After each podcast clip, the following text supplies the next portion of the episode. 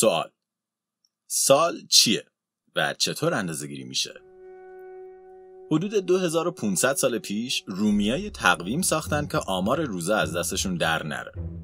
این تقویم بر اساس حرکت ماه بود و ده ماه داشت. یعنی از مارچ شروع می‌شد و در دسامبر هم تموم می‌شد. ده ماه پس دو ماه دیگهش چی؟ اون دو ماه وجود نداشت. یعنی از دسامبر تا مارچ رومیا در یک خلع دو ماهه بودن.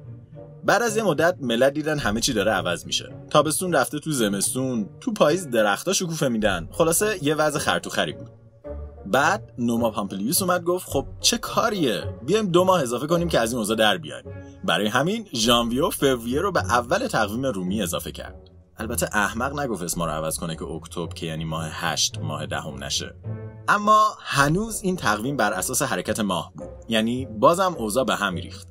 ولی خب دیگه کسی اونقدر براش مهم نبود. 400 سال گذشت و جولیوس سزار شد دیکتاتور روم اون وسط مسطای سر رفت مصر رو با یه پدیده هیجان انگیز روبرو شد. نه کلوپاترا رو نمیگیم جولیوس سزار دید که مصریا سالشون رو با خورشید اندازه می‌گیرن و نصف بدبختیاشون به خاطر همین از بین رفته و مصمم شد که این تقویم رو توی روم هم پایگذاری کنه. پس برگشت و گفت دوستان تقویم ماهیانتون رو بریزیم دور. دیگه خورشیدی شدیم. و سال 365 روز اعلام کرد که به طرز احمقانه ای بین ماهای احمقانهشون تقسیم شده بود. اما ماجرا از یه طرف دیگه به هم ریخت. سال خورشیدی 365 و 24 صدم روزه یعنی یک چهارم روز اضافه تر از سال رومیا.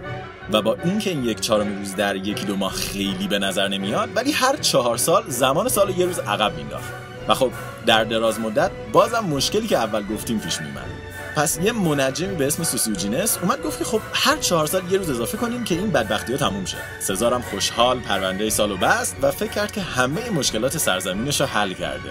ولی خب شدید در اشتباه. سزار نظام سال مرتب کرده بود. ولی خب همچنان سالشون با حرکت خورشید یک صدم روز فاصله داشت و باعث می‌شد هر صد سال زمان سال تحویل یه روز عقب بیفته. پاپ گرگوری در سال 584 اعصابش خورد شده بود. برای همین مخ منجمش لیلیوس رو زد که بگه هر 100 سال یه سالش رو بیخیال کبیسه بشن. ولی باز بعدش متوجه شدن که هنوز نیم هزار روز با سال خورشیدی اختلاف دارن و هر 500 سال دوباره یه روز جلو میافتن.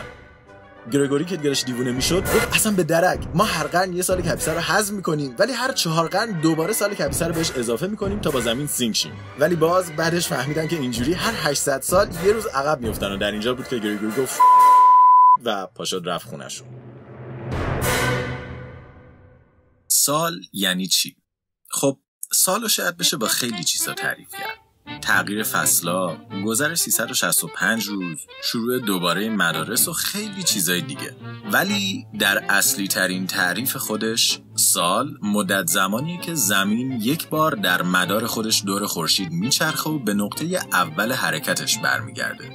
اساسا یک سال هر چیز زمانیه که اون چیز دور یک چیز دیگه میچرخه. مثلا یک ماه زمین میشه یک سال ماه مدار حرکت زمین به دور خورشید بیزوی شکله.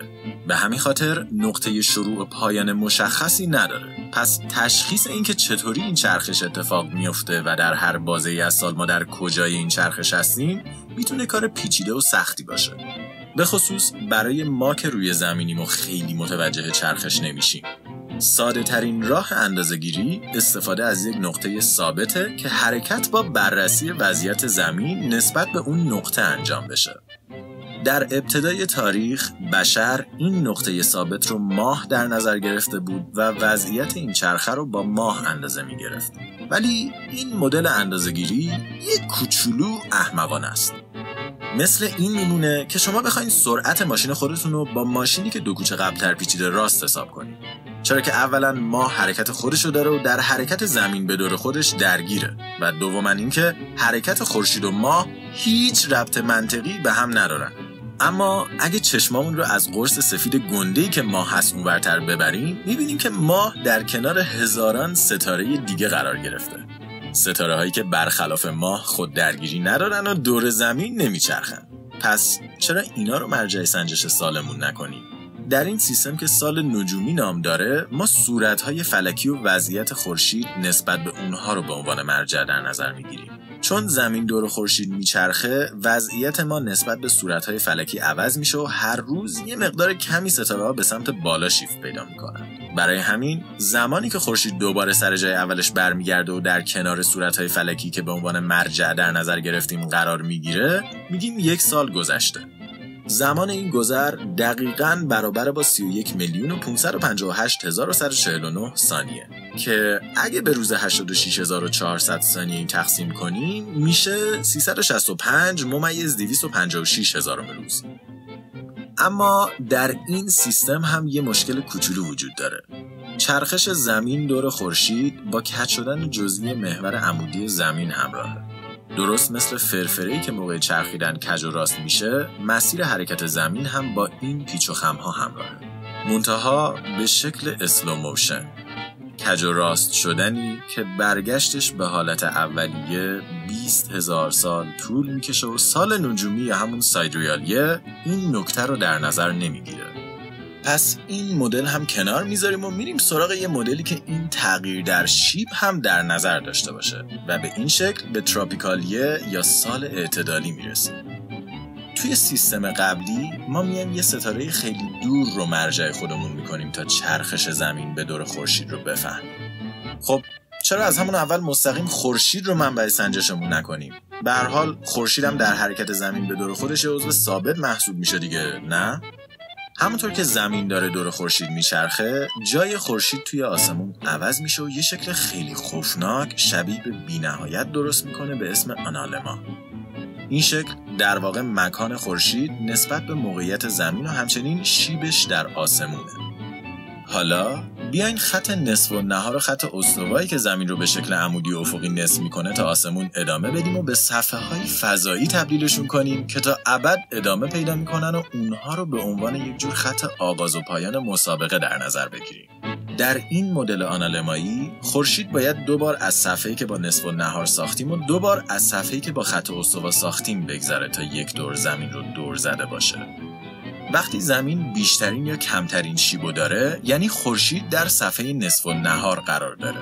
در این زمان اگه شیبش بیشترین باشه طولانی ترین روز و کوتاهترین شب و اگه شیبش کمترین باشه کوتاهترین روز و بلندترین شب رو داریم. که به این روزا سالستس یا اعتدال میگن که طولانی ترین شبش میشه شب یلدای خودمون. و وقتی زمین در شیب میانه هستش یعنی نه خیلی زیاد نه خیلی کم خورشید در حال گذر از صفحه خط استواست و طول روز و شب در این روزها دقیقا برابره.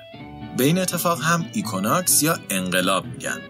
این انقلاب ها دو بار در سال اتفاق میافتند یک بار در ابتدای بهار و یک بار در ابتدای پاییز. که به بهاریش میگن vernal equinox یا انقلاب بهاری و به پاییزیش میگن autumnal equinox یا انقلاب پاییزی و هر بار که خورشید این دو انقلاب رو میگذرونه یک سال سپری میشه. به همین سادگی. و نکته جالب اینه که لحظه تحویل سال ما دقیقا اون لحظه ای که خورشید در صفحه استوایی قرار می‌گیره و به اصطلاح خودمون سال تحویل میشه. و میره تا دوباره خورشید به اون انقلاب بهاری برسه.